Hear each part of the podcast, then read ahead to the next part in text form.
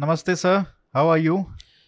Fine, thank you. Namaste. How are you? I'm good, sir. Uh, Gautam Desiraju, professor, is one of the most reputed scientists in the country. And now, uh, sir, you have written this book, Bharat 2.0. Uh, let me show the cover. You can also, yeah. Uh, fantastic book, sir. Thank you uh, for writing it. And uh, the title is Bharat India 2.0. So uh, let me ask, what is wrong with uh, Bharat 1.0 or India 1.0? Well, every country has a 1.0 or 2.0 because countries are not static. And uh, I think 1.0 might have been okay for its time. Don't forget that when uh, India became independent in 1947, we had to face problems, multifarious problems, different kinds of problems that other countries have faced over a certain length of time, decades and sometimes even centuries. We had to face all the problems almost at the same time. Hmm. For example, let us take health, the mortality rate, the lack of education, our utter poverty, untouchability, the Hindu Muslim problem because of the gut wrenching nature of the partition, which gave us India as we know it today. So each one of these problems would have been tremendous for uh, any country to face alone. We had to take them all together. Hmm. And at the same time, 1.0 managed to maintain itself as a democracy, at least with some kind of a system of elections, parliaments, and representative government. So 1.0, I think, was okay for part of its time. But uh, I view the sort of honeymoon period over as 1967 or so Hmm. when uh, for the first time the congress party uh, lost its majority in the lok sabha and uh, i also view that 67 is the beginning of this time when the congress party stopped looking like what it was prior to that i mean till 47 it was a national movement Hmm. after 47, it became a political party, but still retained a lot of resemblance to the national movement that it was. But I think after 67, I think uh, the rapid decline started. And much of the failure of India 1.0, I would attribute directly to the Congress party as it existed after 67, Hmm. especially after the emergency 75 and so on and so on. So, as I write in my book, it finally by 2004, it was a sort of quasi monarchy. Hmm. And the quasi monarchy, I think, finally ended on May 14th, 2014, never to come back again. This I am fairly sure. Hmm. And uh, I think so, while India 2.0, in my view, hasn't begun as yet, I think India 1.0 ended on 14th of May 2014. Hmm. So, uh, beginning with the 1947, even from 1947 to 1967, you say that was a honeymoon period, but there were uh, structural problems, fun- uh, fundamental problems with it. The new republic that we formed. So, what do you see? I, I mean, you have written in it, but uh, can you elaborate? Like, what are the main problems that uh, we kind of inherited or we kind of manufactured without looking uh, at our own civilizational past. Inherited and manufactured. Nice. Ni- nice verbs you have used there. yes, we inherited some, we manufactured some Yeah. in our own unique way. Uh,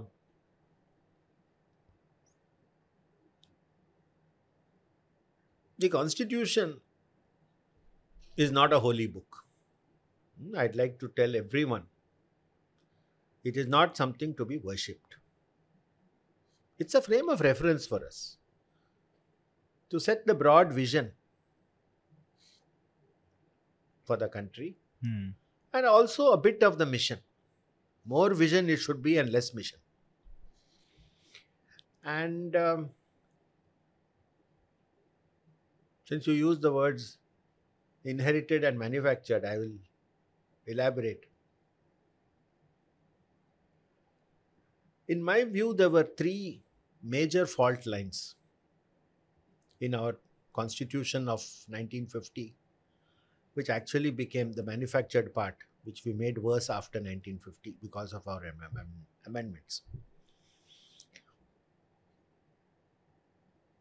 The reality of the constitution was partition Hmm. because, uh, as a result of partition, the first major blow to the civilizational state of India, Bharat. In any civilizational state, of course, you realize that geography is very important. We Indians tend to be paranoid about territory. Not other people's territory, mind you, but our own. So that any loss of territory is a civilizational loss. Hmm. And so we lost the Indus Plains, basically in partition. And uh, reading the debates, and I think anyone who is interested in the Constitution should actually read the transcripts of the original debates rather than look at somebody else's version and description of those debates, including my own. I mean, so many people have written about it, but there's I found reading those debates to be wonderful Hmm. uh, experience for me because a you realize that they were ordinary people who wrote the constitution may be slightly more intelligent than average extremely nationalistic all of them i don't think there was any member of that assembly who was working against the interests of our country Hmm. and uh, I think partition was very traumatic. I think while people had been talking about it, you know, starting with uh, Syed Ahmad Khan 50, 60 years prior to that, and then it keeps working up. They sort of knew it might happen, it might not happen. Let's see what happens. Our typical chalta hai attitude, adjust karo attitude. I mean, that was that's been there all the time. Hmm. But I think finally, when it happened, and it happened so quickly, and suddenly you realize that uh, you know Lahore and Karachi, uh, we cannot go there anymore practically. I think that trauma was a bit too much for the members. They couldn't even believe, I believe, that, that, it- that it actually had happened like this. Hmm. And then this set in an immediate reaction in that um, a constitution that was going to be quite federal in character. It was going to be federal because the princely states were there, British India was there, and uh, people appreciated that it was a very diverse country. Suddenly, all that was put aside. And I think the great fear that there would be a second religious based partition. Because if that had happened, Arihant, I don't think the country would have survived. Hmm. So I think the bending over backwards as far as Muslims were concerned, and I will say Muslims specifically, not just other religious minorities. And they were insignificant. They were insignificant, and uh, actually, these Muslims, they are not even a minority in India. I call them the second majority throughout my book. Hmm. I mean, even to call them minorities, I think, is now both insulting to them and insulting to non Muslims Hmm. to call them as a minority. Something which is uh, 20 crores strong. Uh, by no stretch of imagination. can- Almost as big as population of Pakistan. just slightly, very slightly smaller than Hmm. Pakistan. I think Pakistan is 2.2 crore today. So we're about 2 crore. So it, it's a huge 20. number. Mm, it's a huge number. Yeah. 20, sorry. Uh, 22 crore and 20 crore, excuse me. And I think it's, it's such a huge number. So I think uh, fear of another partition, I think, made them bend over backwards. So then they started doing things which, in hindsight, look downright crazy. Mm. For instance, the famous uh, Hindu uh, bill of uh, 55 or 56, the failure to implement UCC right then and there. Uh, Nehru saying that uh, he didn't like uh, Hindu communalism, but he was willing to tolerate Muslim communalism because the former would be nationalistic, according to him. For him, being nationalistic was a bad thing. Ummaistic is okay. Excuse me? Ummaistic is okay. That's right. So, uh, so I think the, the first problem started with that. So the Hindu Muslim thing, Also, the articles from 25 to 30. they're very. Yeah. Especially if you read 29 and 30, I think uh, it's a travesty. And especially the implications of the right to education. Mm. Uh, then you apply it to this 29, 30 and all that, and then you realize that uh, minority institutions basically they've got a license to kill. Mm. There- there's nothing left. They, they can do anything they want. It's not a shield anymore, it's a sword. It's a sword. And then uh, the other sorts of things where even in the judiciary, where uh, a Muslim judge or a Christian judge or a Parsi judge or any other judge, not a Hindu judge, can comment and adjudicate on any religious matter belonging to any community, theirs and anybody else's. Mm. But no Hindu judge is allowed to comment on Islam, Sikhism, or Parsis or Buddhists or any such thing. Actually, we have internalized and uh, formalized this setting Yes. uh, in our uh, laws. For example, uh, if somebody minority affairs ministry when smriti irani became a minority affairs ministry it was like affront how can a parsi become a, like they're also Correct. a minority but I think. yeah I, I think that, that that's a good move actually. yeah Uh, my book doesn't talk about politics, but I think appointing uh, uh, Mrs. Irani to that post was, I think, a thoughtful move because uh, uh, we all know that uh, she, by birth she is a Hindu, by marriage a Parsi, and for the first time ever, I believe uh, that a non-Muslim has been yes first time first time, and uh, well, the formation of that ministry itself it's a I think travesty it's yeah a travesty, exactly. I think there is good reason. I don't think any tears will be shed if that ministry is wound up. Yeah actually in 2014 there was apprehension that uh, modi has come now and uh, the people working in that ministry they thought that it will be wound up Well, but I see, Arihant, I don't understand why this nervousness from the minorities. I mean, a lot of it is exaggerated by our press, the foreign press, and this and that, which is another story altogether. But well, anyway, that is the first of the fault lines which the Constitution of 1950 did not address well enough, and then the amendments just made it worse and worse and worse. yeah So that is the first. religion um, minority versus majority that is the fault, first let, fault let, line let, let us even simplify it further. I am a scientist. yeah Let us simplify all those those other religions, those small ones, the true minorities. Hindu, Muslim. Say say the two words. yeah hindu muslim that is the first fault That is line the first fault line in the constitution. that was constitutionalized constitutionalized, institutionalized, all the allied, everything were realized. yeah Now it's a fact. Second is this upper caste, lower caste business. hmm. Now here, see the history is this didn't have anything directly to do with partition, but this was also inherited in a way. Some states, notably in the south, had begun a process of reform in this even 40, 50 years before independence. Hmm. This is not generally so well known by people in the north. One of the facts I've mentioned that in the old princely state of Mysore, the reservations for uh, non Brahmin communities began as early as 1890. Hmm. Now, in uh, Madras presidency, when the Justice Party came to power in 1920 or so, That is when it was institutionalized. There in, in the south, it was plain and simple. It was Brahmin and non Brahmin.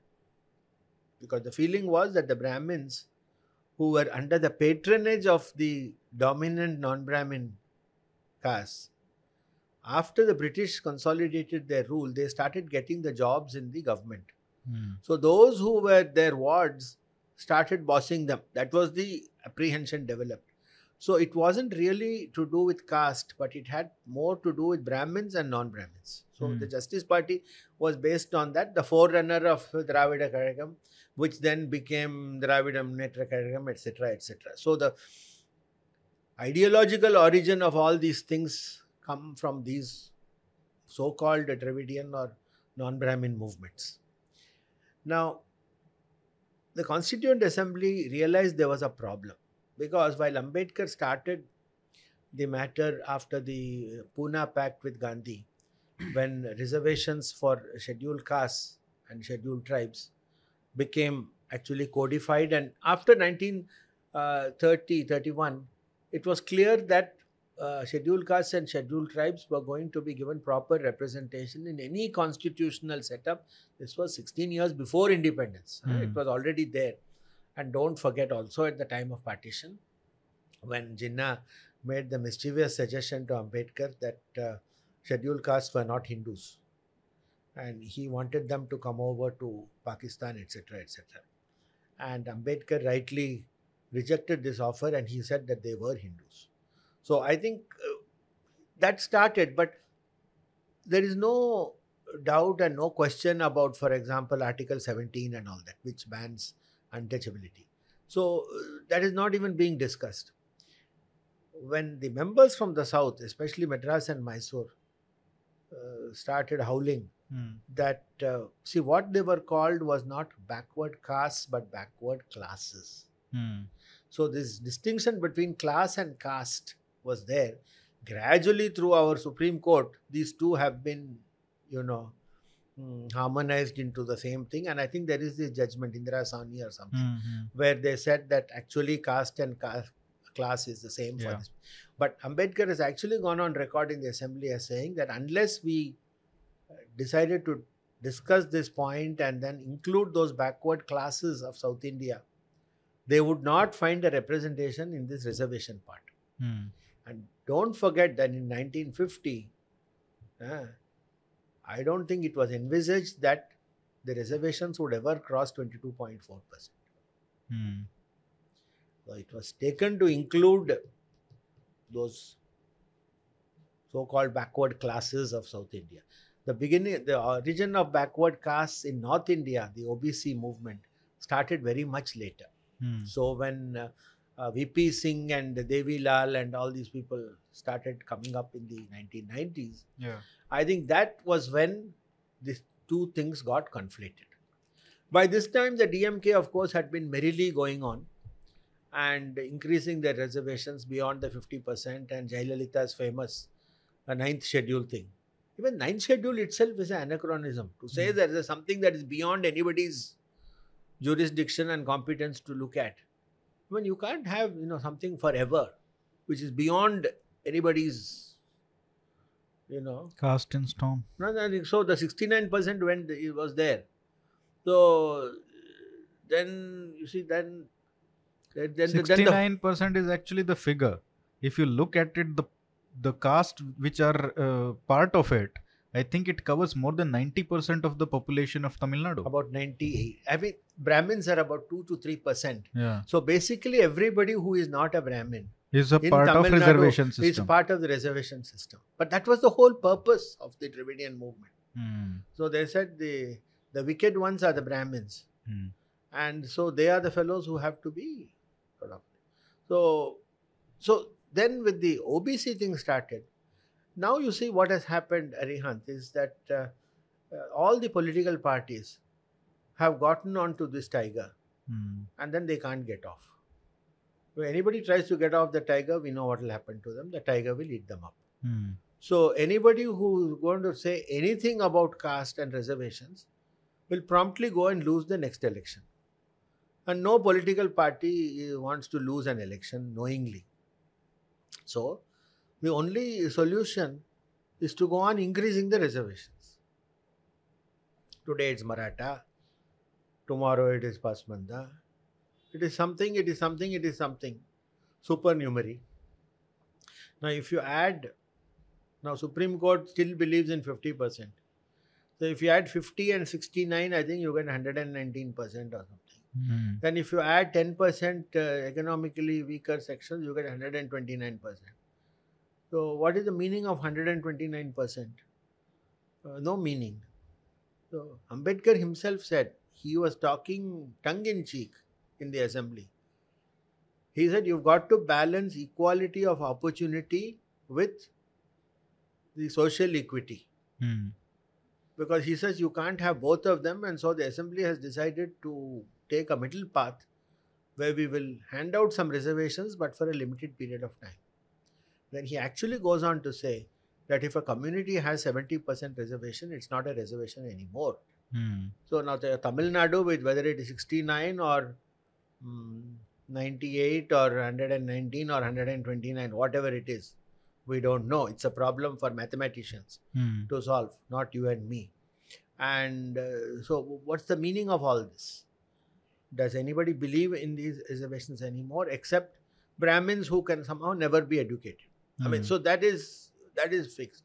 So this would also be, I think, a, a nice uh, laboratory experiment Hmm. in our constitution to see, you know, uh, how Tamil Nadu can be, you know, worked into the scheme of things, Mm, because it seems to be quite progressive in this regard, in terms of where to go and what to do. Hmm. So maybe we also have some things to learn from them. I do not know, but this is the second fault line. So if they have not at least addressed it, Caste. and and we have also these hereditary regional parties which are based on caste like the samajwadi party in mm, uttar pradesh Hmm.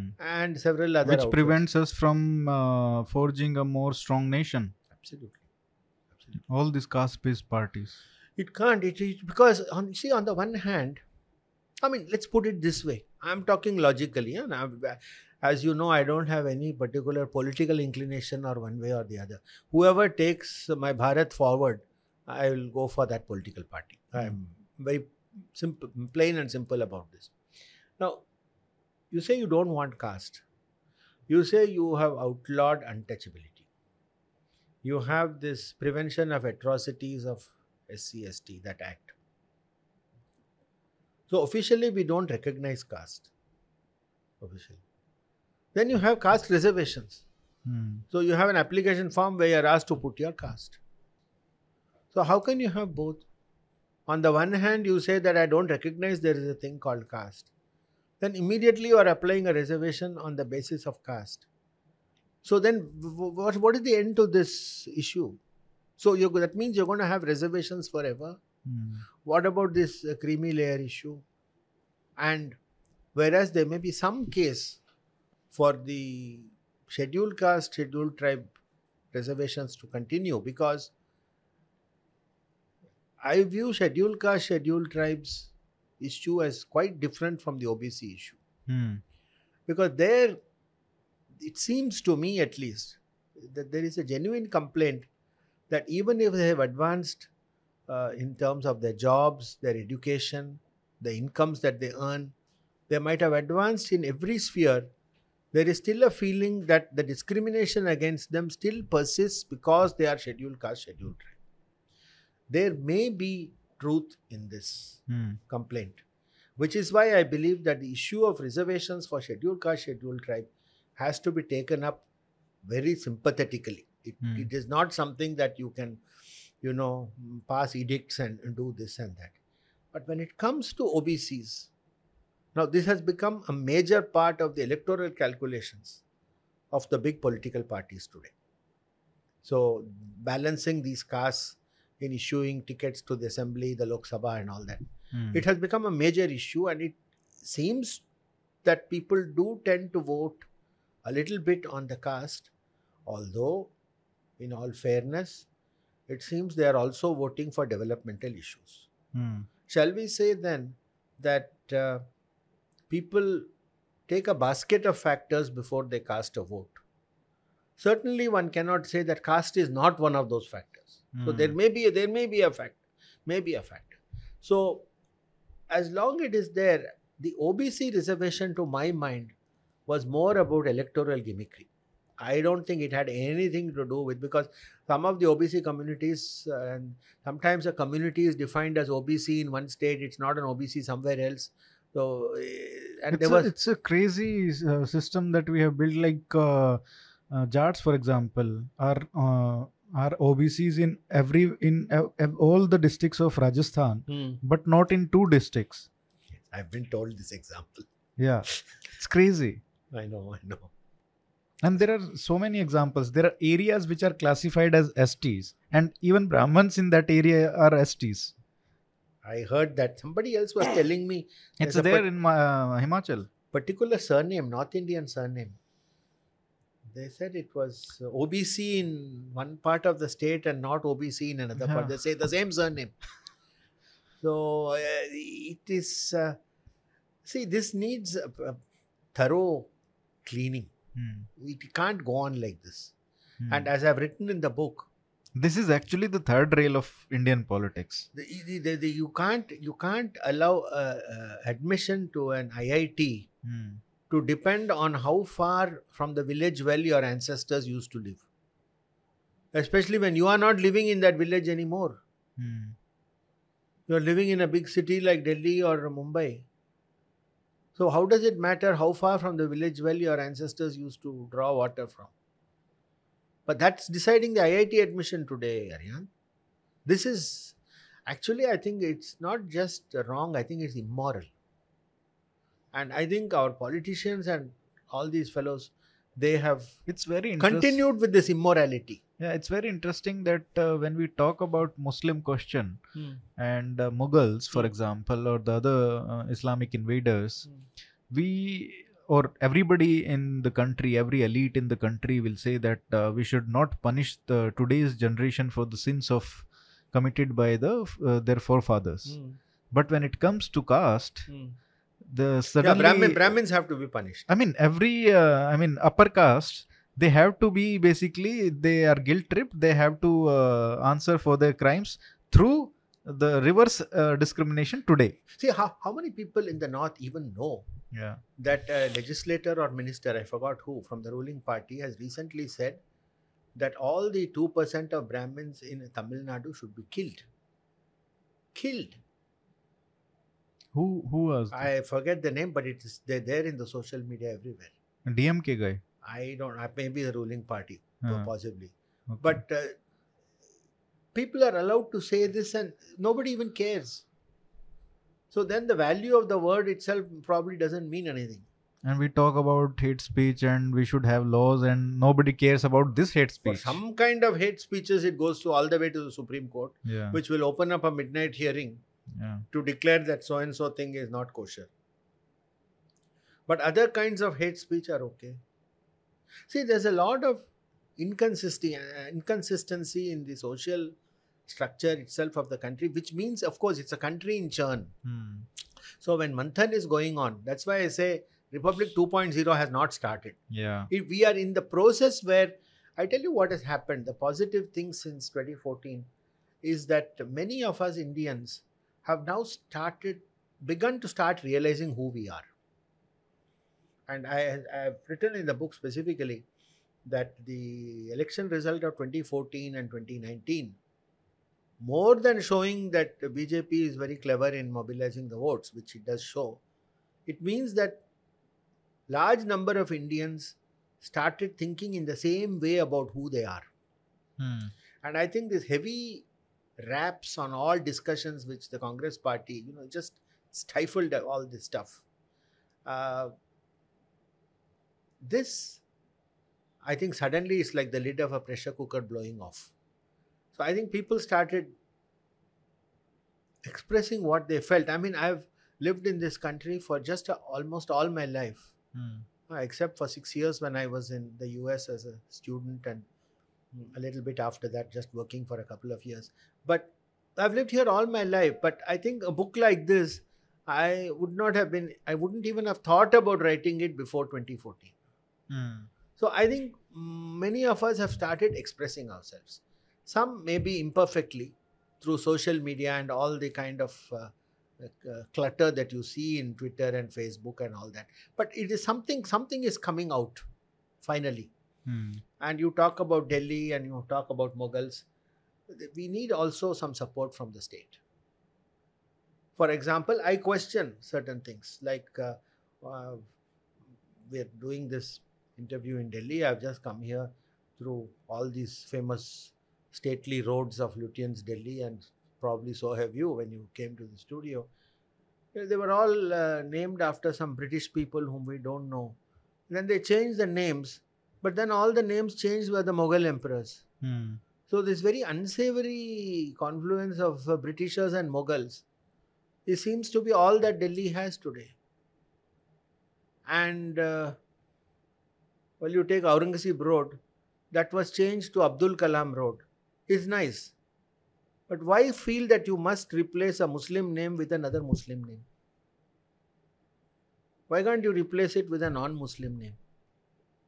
I don't think one should be this nervous it doesn't bespeak of civilizational confidence Hmm. that you want to do everything thoda thoda thoda thoda very very incrementally only Hmm. so that you don't uh, you know offend anyone and then you, you shouldn't do this it may go to the supreme court and then the supreme court will tell you something It's a loser's mindset. it's exactly what it is. Then why are we so this thing? And then the third, of course, which then brings me to the major point of the book, is the center state business. Hmm. So these are the three fault lines, as I said Hindu, Muslim, upper caste, lower caste, center, and state. Yeah, this is directly inherited and manufactured both. The inherited part was from partition. The manufactured is all the crazy things we have done. We have done a couple of things correctly in states reorganization. Hmm. I think one of the very good articles which they have not touched is Article 3, which gives overriding powers to Parliament to make and unmake states. Hmm. And uh, That's really good. all this uh, stupid talk on uh, mm, also in the Tamil Nadu and other places that we are a union of states, uh, you know, Rahul Gandhi, uh, all this kind of thing is all false. Yeah. There is no union of states. The states were created purely by the center for administrative convenience. Tomorrow, if I say state XYZ goes away, Parliament has that power with a simple majority, not even special majority is needed for that. Hmm. Okay, so you can just simply remove a state just like that. Parliament can, without any reference to the state legislature of the state that is being dissolved. Hmm. So I mean that that is one good article we have. Otherwise, there would have been even more trouble. But I think where they did properly in states reorganization was uh, 1966 Punjab. Punjab, Himachal, Haryana. I think that was done well. I think the Northeast was done beautifully well. I think the way gradually that whole undivided Assam became seven states, taking into account all the local sensitivities, languages, ethnic diversities. I think the way that was done, a very unstable and unsteady part of the country has been brought into the mainstream, and especially after 2014, I think when the BJP government in the center has really given extra special consideration Okay. for the Northeast. And I think this, see, we must, we Indians are very fond of being critical on ourselves. But when something is being done well, one should be able to say openly that this was done well. Hmm. And the other thing, which was also uh, sort of a, a reference point for me, mm, again, I'm a scientist, so we start in science, we start uh, always asking questions like, why did this happen? Why did that not happen? Hmm. And I was thinking about language. And coming from the South, when I speak many South Indian languages, and so I realized that language is a very, very emotional issue Hmm. and uh, then you have uh, the old Andhra of 1956, which was the first linguistic state. That was, it was a landmark event, and then it paved the way for bifurcation of Bombay into Maharashtra, Gujarat, and stuff like that on the basis of language. Now things going on, but uh, Telangana was uh, always different from coastal Andhra. I have lived in Hyderabad for full 30 years. Hmm. And so I know how different Telangana is from Andhra. It's certainly not the same in so many different ways. Hmm. Now, apart from the bifurcation of the Hindi speaking state of Uttar Pradesh and Uttarakhand, originally Uttaranchal, which then became Uttarakhand, undivided Andhra, the first linguistic state, was the first non Hindi speaking state to be partitioned again. Hmm. Now, what firmer evidence do you need that language, which might have been okay at some time in the past, is does not need to be an accurate enough measure of diversity anymore. Hmm. So, language is not such a powerful thing as we think it is. You know, and also the older the language, the better it is, also is a falsehood. A language is something that societies develop on the basis of utility and convenience. Is nothing. A language is nothing more than that. We don't have to sort of give ourselves a lot of greatness saying that my language is older than yours. That also is not a thing. So when I looked at this center state issue, I came to the thought that uh, this problem has not been addressed because of partition, and now we also have states that are now too big. Hmm. UP, Bengal, Tamil Nadu, Maharashtra. Typically, these are very big states. Actually, many are very big, but these are the four biggest. And uh, one doesn't need states this big are not administratively convenient to handle. This has been spoken about. Panikkar's uh, States Reorganization Committee of 55 56 itself said UP should be bifurcated. It's way too big. But of course, nobody paid any attention to it. And UP is so important to get into the Lok Sabha with a majority, so that any party wants a majority in UP, and if it can't get that, it tries to. Uh, I don't understand uh, how they how how it matters because it's not like US where you uh, if you get majority of the votes you get all the seats. It's not it's not like that. You have to win each seat separately, right? In our system, it's not uh, electoral college. It's not. Yeah. It's not. But you see, you see, you see the importance of cardinal importance of UP Hmm. in getting a majority in the Lok Sabha. Because if you capture UP by some way, then you're almost guaranteed to form the government at the center. So many seats from UP.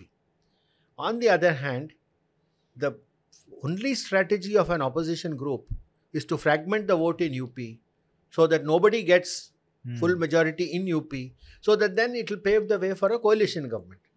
So the for whether you are in the ruling party or whether you are in the opposition, UP is of great importance, and it need not have that kind of importance. Should not. I mean, Bengal, Tamil Nadu, and Maharashtra are important for other reasons, but I, I Yeah. came to the point that states should not become politically too powerful. Uh, you said that UP is slightly different from West Bengal, Tamil Nadu, and Maharashtra. Yes. In what way? Because you, uh, I think you said that uh, uh, Yeah, UP being so U- much. UP has never ever had a role saying that we are different from the rest of the country. Hmm. UP is the country. Yeah, You know, what can I say? I am not from UP, I am from the south. Yeah, But I always feel UP is the crucible of this nation. yeah. You know, the Ganga and the Yamuna, even Radhakrishnan says that in the Constituent Assembly. The waters of the Ganga and the Yamuna. I think this is something that means emotionally a lot for many of us. Doesn't matter where we are from India. The words Ganga and the word Yamuna, it signifies a lot of meaning. So, whereas Bengal and Tamil Nadu, definitely there is a feeling that we are somehow not like you guys Hmm. for whatever reason. Maharashtra is a problem state, I think, for different reasons. It's too big and it's too rich. Hmm. So, when you have something like that, you see the recent uh, sad experiment in that uh, MVA government. We can see what happens in a state like that with our parliamentary democracy system.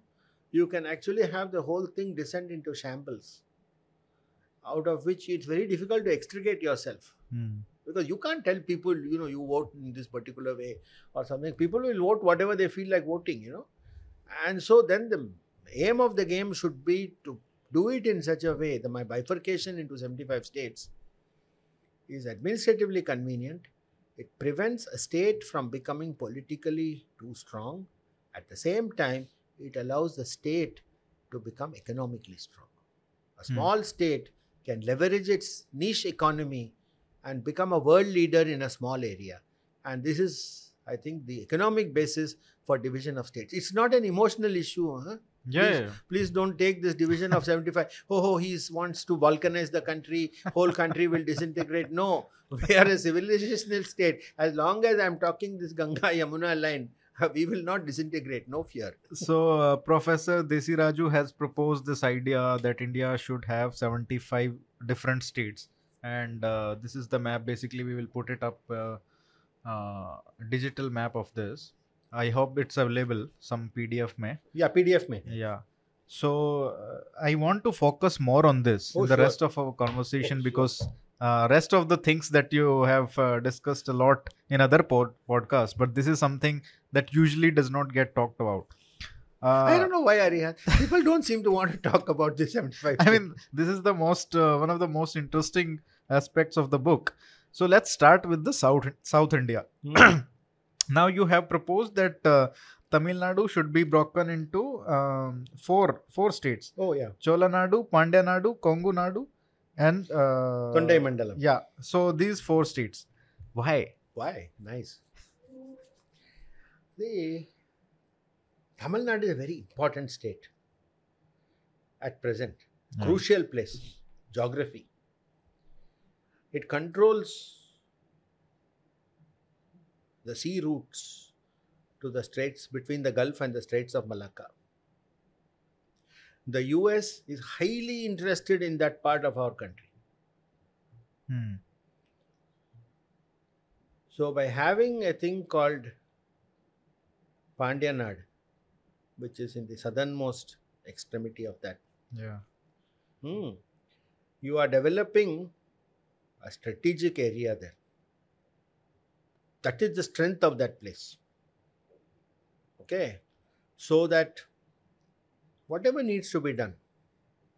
Also, don't forget it is very, very far away from China and Pakistan, our two hereditary enemies. So, there is a reason also to develop that strategically. And a state like Pandyanad might then be able to develop a healthy relationship with Sri Lanka. Hmm. Hmm. This would include basically everything south of Tutukudi, Rameswaram, all that area, and Cape, Kanyakumari. That is a strategic value. Kongu Nad, it is clear commercial calculation. Hmm. There has been a demand for Kongu Nad for a long time. And we know it is also the commercial capital, Coimbatore, and or Kovai as it is called. So Kovai and Tirupur will become the textile hubs of the whole country. They will beat Bangladesh and Ecuador and Philippines. All these places will be nowhere if this is energized properly and leveraged properly. Hmm. You know, without wondering who is a Brahmin and who is a non-Brahmin. You forget all that. Hmm. But you just say, I'm going to make this the textile capital of the world. You know, this is why we have to throw away caste and language. Hmm. Better textiles will be produced in Kovai, not because Brahmins and non-Brahmins are doing it or because they speak Tamil or Telugu. I think this is this is what I think public have to start saying this because politicians will never say it. So that is Kongunad. Hmm. Then Cholanad is simply the granary. You know, along with two, three other spots in India, uh, it is the, uh, it will give you paddy for the whole country, basically. Yeah. Okay, and it is uh, because of the Kaveri, which is. Uh, so, you see, what happens is that you the Commerce Ministry in Kongunad, the Agriculture Ministry in Cholanad, and the sort of uh, Police Home Ministry of uh, Pandyanadu will become important. Kondai Mandalam is Chennai, so it is the international city. I think Mumbai, Chennai, and Kolkata have to be made like three Singapores Hmm. or three Dubais. They are not, you know, they are all bigger than the states which contain them. Yeah. So, and then that is why, because I wanted to put that, that is why I put the satellite town Kanchipuram as the capital. I have not only suggested 75 states, but I have put 75 capitals. Hmm. So, sometimes the reader should see some of those capitals I have changed from what might traditionally be expected. So, today, if you look at the growth of Chennai, the Chennai obviously can't grow to the east, so it grows only to the west. The Kanchipuram is practically become a satellite town Hmm. of Chennai. And it is also the ancient cultural capital. Hmm. It's the seat of the Pallava kingdom. And wherever possible, I've tried to bring in history also. Yeah. So, history, geography, culture, religion. I have four Muslim majority states in the 75. And I'm not ashamed at all to have Which four these? uh, One is Kashmir, Hmm. the valley only. Yeah. One is uh, Kamtapur, which is the old Kuch Bihar and uh, Malda, Hmm. that part in uh, uh, adjacent to Bangladesh. Then uh, the third is Hastinapur, which is where you are living now, and uh, Western UP and uh, parts of it which are in the present NCR. Hmm. And the fourth is Malabar, of course. Hmm. So these are four of them. And I, I I think, yes, I mean, I already said, you know, there are 20 crore Muslims. They are all Indians, I say. They are not some people who magically came from Arabia and somehow landed here. I mean, these are also some of the things we should we should grow out of. When you go on calling them minorities, they themselves will start feeling ghettoized. Hmm. I mean, one has never thought about this, how a Muslim feels about all these things, you know. ठीक है ये हो गया आपका Tamil Nadu uh, is Tamil Nadu. Uh, Actually, you know, it's interesting. I start with Gilgit and Baltistan. I thought you'll ask me about that, but you started this. You started for South. This, because I am choosing four states that you mentioned ठीक है है, ना ठीक है. because uh, Tamil Nadu, uh, then we come to Maharashtra. So Ah, Maharashtra, Maharashtra is, is to easy, be easy. yeah in Konkan, Pune, uh, Marathwada, Amravati, and Nasik. Basically five states. Yes. Yeah. Okay, Maharashtra is was much much easier for me. Ah. The first thing was to take Vidarbha and put it into the central zone. Hmm. And the zones were actually an idea of my second son, who helped me a lot in preparing this map. Acha. He said that you know you have slightly darker lines, you know. Yeah. So you have he- tho- those represent the macro diversities of our country. Ah. So uh, Vidarbha actually goes from the southwest region to the central region. Ah. Don't forget Nagpur was the capital of central provinces of the British times. Hmm. And but for the fact that they share the same language, you know, Nagpur is uh, quite quite different from Western Maharashtra and coastal areas. Hmm. Okay, so the only decision I had in Maharashtra, big one, was whether to keep Mumbai as a city state or not. Yeah. So I said I will put it with Konkan because in the next 20, 30, 40 years, Mumbai will become so big that it will spread into that whole. Hinterland. Hmm. And there is a demand for a Konkani state for a long time. So I said it will be part of that. And so Konkan will help Mumbai, Mumbai will help Konkan. But the rest of the things fall together very naturally. It's the same districts of Maharashtra Hmm. are simply divided into those new states. Six states. Six Yeah. states, yes. Then we come to West Bengal. So here it is. Uh, All my friends in Bengal, I have so many of them, will, will like this part. uh, Paschim Bangla, Yes. then uh, Mallabhum, Vallabhum. and then come Kamtapur, Kamtapur. and Gorakhpur. Gorkhapur. Gorakhpur. Gorkhapur. Gorakhpur. Gorakhpur is far away. Yeah. So yes, so now Bengal is um, few factors in Bengal have to be considered. It's a relatively newly inhabited part of our country. Till about thousand years ago, you know, Arihant, most of the delta areas were hardly populated. It was all swampy stuff. Hmm. What we actually today call Vanga. Up to about Kharagpur, Asansol, and all was populated. And that there's a geographical market division between the eastern part of uh, West Bengal and the western part of West Bengal. Hmm. So that Mallabhum, which is also based on the old Republic of Malla, that corresponds to this Kharagpur and the westernmost parts. Geographically quite different. Okay. Hmm. Now, uh, the Kamatapur is actually a sort of a spillover from the Bangladesh side. with a, again, quite ethnically also, religious also slightly different from the other parts. Hmm. And uh, Gorkha land, of course, Gorkha land from the English land, I made it Pur, Gorkha poor, to not to have anglicized names. There has been a constant demand for a separate state there. Hmm. And I don't believe that the Gorkhas are trying to set up their separate country or any such thing. It's just that again they feel Calcutta is so far away. And so then this leaves us finally, dear Arihant, only with Calcutta and its surroundings. Paschim Bangla. And we so so yes, now that Vanga, most of Vanga went over into Bangladesh. So only the little bits of Vanga which are still in India, that is the Paschim part of Vanga. Hmm. Actually, Mallabhum and Kamtapur, they are not Vanga at all. You know, if you take geographically, ethnically, culturally, it, it is not that community at all. Hmm. So, and then once again, I said that when you have such a big city like Kolkata, then this should become your tomorrow Singapore.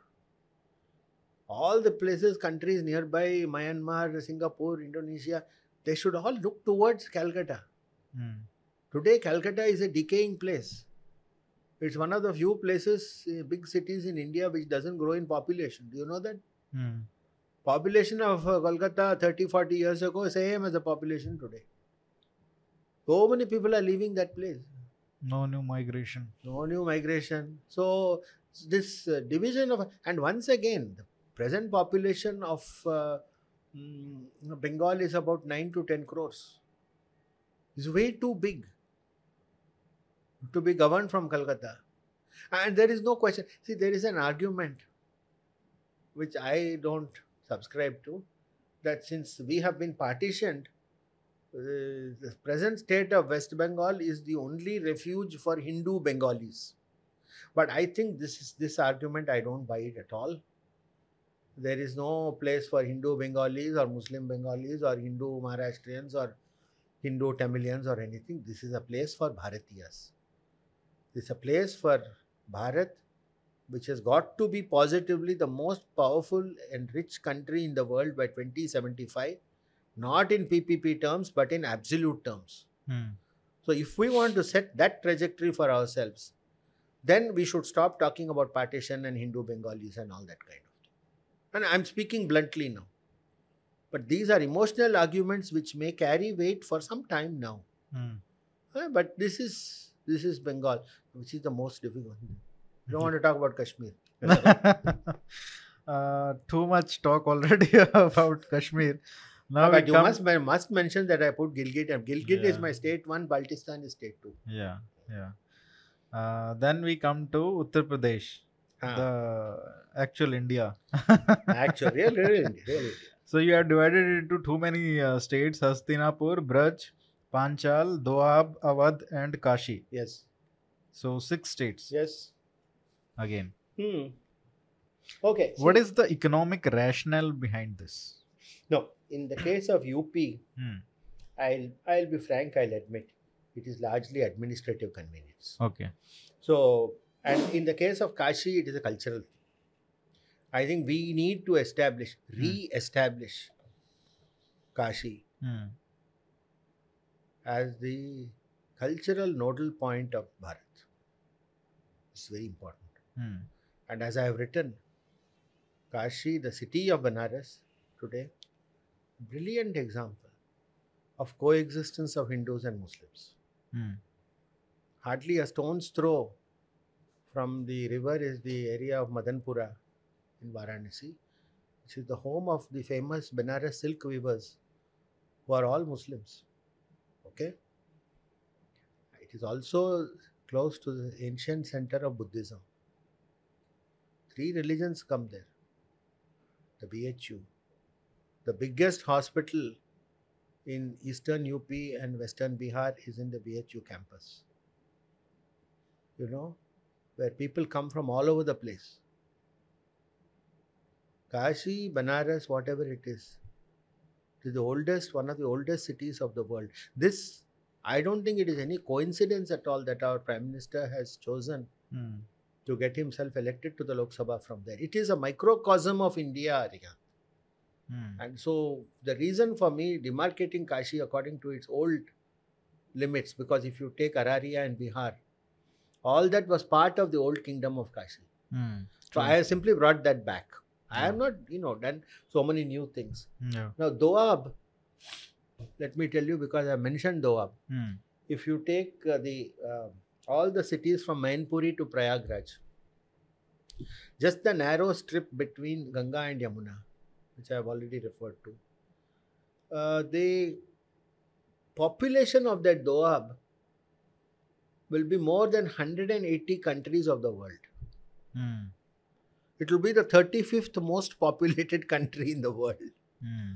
You know, if you look at that area anthropologically, it is one of the oldest places in the world where human beings started living and settling. This is not some recent story. So that how rich, how fertile Vedas and all were written in, in those areas. Hmm. It was the home of a very, very rich civilization.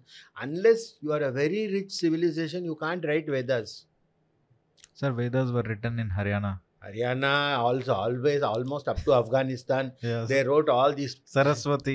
This, so this whole this. yeah. see, Ganga are, Saraswati. we are a country of seven rivers. I say, Yeah. uh, full our whole life history is in the in those areas. yeah. So if you take Ayodhya, if you take uh, mm, Anga, if you take all these places in Mahabharata, all these things, the, as Macbeth says, the battle was won and lost only in these parts. Yes. Sometimes I feel coming from the south, yes, we are also there. We are also proud Bharatiyas. Hmm. But uh, you have to admit that the whole, the pulse, the beat of this uh, fantastic Bharat is in, in those areas. Hmm. But I found it actually, you know, I had the emotional experience to write the book.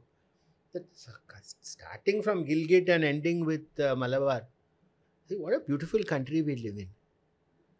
So many different things, so many different places, different kinds of people, and all of us having similar vibrations about similar big things. Hmm. So I thought somehow this can be brought in with this two crores thing. Then there are pragmatic economic reasons. So that you now get econom- economically strong states with a politically strong center. Ah, this is So the, this is strong, strong. Usually the common, uh, you know, Twitter opinion is if you have a strong state, you will get a weak center. Hmm. If you get a strong center, you will get a weak state. Not at all. It depends what kind of strong you want. Hmm. You really don't want an economically strong center. You want a politically strong center. Hmm. And again, you want an economically strong state. You don't want a politically strong state. Hmm. Bengal, Maharashtra, Punjab, Tamil Nadu are all border states. Hmm. We have seven, eight neighbors, none of whom are particularly friendly to us.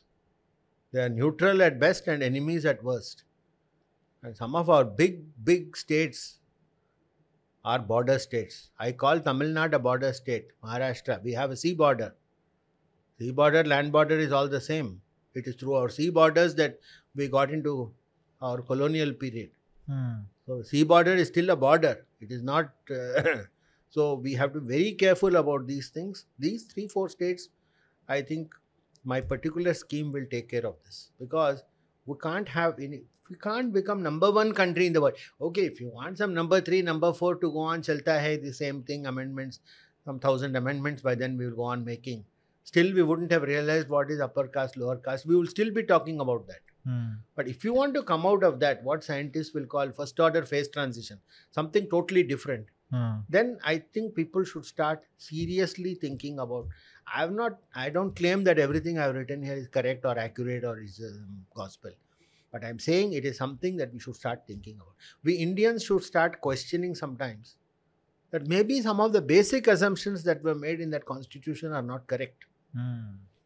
We have never been encouraged even to start thinking like that. And as a scientist, I'll say the 75 states thing. We scientists love to propose solutions. We always have to give a solution. Whether the solution is right or wrong, we don't care. If it is wrong, let somebody else show that it is wrong. Then we'll stand corrected. Hmm. Scientists, you know, we are never in love with our ideas. But we have to provide a solution. I think social scientists, the difference is that they are very happy to state the problem. Hmm. But how many solutions have you got from these guys? True Hmm? Last में sir एक coat है Hmm. आपकी book में से S Radha Krishnan का उन्होंने uh, ये uh, काफी अच्छी बात कही we are today in the midst of a Hindu renaissance Yes, waiting for a new smriti exactly. which will emphasize the essentials of the hindu spirit and Yes. effect changes in its forms so as to make them more relevant to the changing conditions of india Correct. so uh, Truer words could not be spoken. yeah so the new smriti isme what what should be these three two three or three four um, core components Two, two components. Yeah. One is diversity, one is dharma. Hmm. We have to optimize these two. These are our two strongest points. But people say this but uh, what is dharma like uh, how Dharma- do you synthesize that in a modern state Yes, Radhakrishnan himself says somewhere that he says it is the mortal substance of immortal ideas or something like that he says. yes yes yes Something of that sort. Now, how do we do that? Dharma simply means what is right and what is wrong. You know, you have to be able to protect your boundaries, should protect your own people, and you can enhance dharma by see dharma and diversity go together in a civilizational state like ours. So you give all the people money through making them economically strong. They won't come and worry about which language they speak and which caste they belong. As long as you go on emphasizing this, this is what we are doing today is adharmic. Hmm. This period of adharma has to end, you know. Can't go on like this. Dharma is not just some buzzword which I am using. We all have to lead those kinds of lives. What did Gandhi say? He said, Be the change you want to see, or something. Hmm. We are not being the change. And public have to do it, but no, most important, how much soever public wants, the people in power have to facilitate this. Just sitting and doing incremental thing, one more 5% reservation for some community, this is not the solution to the problem. It may get them a few votes now and then, here and there. Nothing more than that. What I am asking for in this book is a fundamental rethink on some of our so called sacred cows. Hmm. But for example, one of your proposals is uh, uh, UCC, Uniform Civil Code. Isn't that adharmic in the sense that it tries to kill the diversity of this country? How, how does it kill? Uh, because if you are imposing one uh, code on every person from uh, North Kashmir or to uh, Tamil Nadu, and everybody is living in a different diversity culture, so it essentially kills if you implement one code. No. Basically, the rituals uh, of all the communities throughout the country are different. Even within the, within the one state are different. So how can you impose one no, no, civil code on that? no, no, nobody is saying uh, Hindus can celebrate a marriage whatever way they like, Muslims can do it. Probably what should be mandated is that in all cases you have to go for a registration of the marriage. Hmm. So the secular aspects can be made uniform, and the cultural aspects, of course, we do whatever we can. But again, the same rule should apply. You can't have, for example, only only a Hindu uh, must take one wife, whereas a Muslim can take four wives. That is not correct. But can't that be solved by bringing reforms into the Muslim uh, personal law? They're not going. They're not doing it so far. There's no. There's no sign that they're doing it. The reason why I'm saying is You know, Nehru. Nehru, in fact, said at that time. Hmm. He said the Muslim community is not ready for it. Hmm. and they have to reform within themselves, something like that. And Kripalani told him, You are mistaken. Actually, even now they're ready for it. Yeah. So once they realize they have been so so called, uh, if the government of the day, successive governments are pandering to extreme religious elements in the uh, Muslim community, then you are not going to see a solution like that. The reason why I'm because saying Muslims accepted criminal uh, uniform criminal code even in the times of the British. yeah, They never insisted on Sharia I mean for cutting off hands and those punishments. yeah, They, they don't they don't uh, ask for that. It's coming down to question Arihant of marriage and inheritance. hmm. And today we know also that there's a powerful argument for uniform civil code because the rights of Muslim women are very poor in the present system of uh, Muslim personal law. Hmm. So there's a strong, you know, social need to bring in UCC, quite apart from any cultural or religious connotations that it may have. I don't think it's such a difficult thing to bring in actually. Is it? I mean, I've written in the book the results from the Pew report. 25% of Muslims believe, Indian Muslims believe in the curative properties of Ganga Jal. 25% of Muslims believe in something called reincarnation. Indian Muslims are already very different from Bangladeshi Muslims and Pakistani Muslims in many of their cultural ideas. The Pew But report it's- is it's- all there, you know. It's just a matter of time, right? Because if you go back 100 years back, Muslims were like all Muslims were Indian Muslims only. Yes. So, what changed that?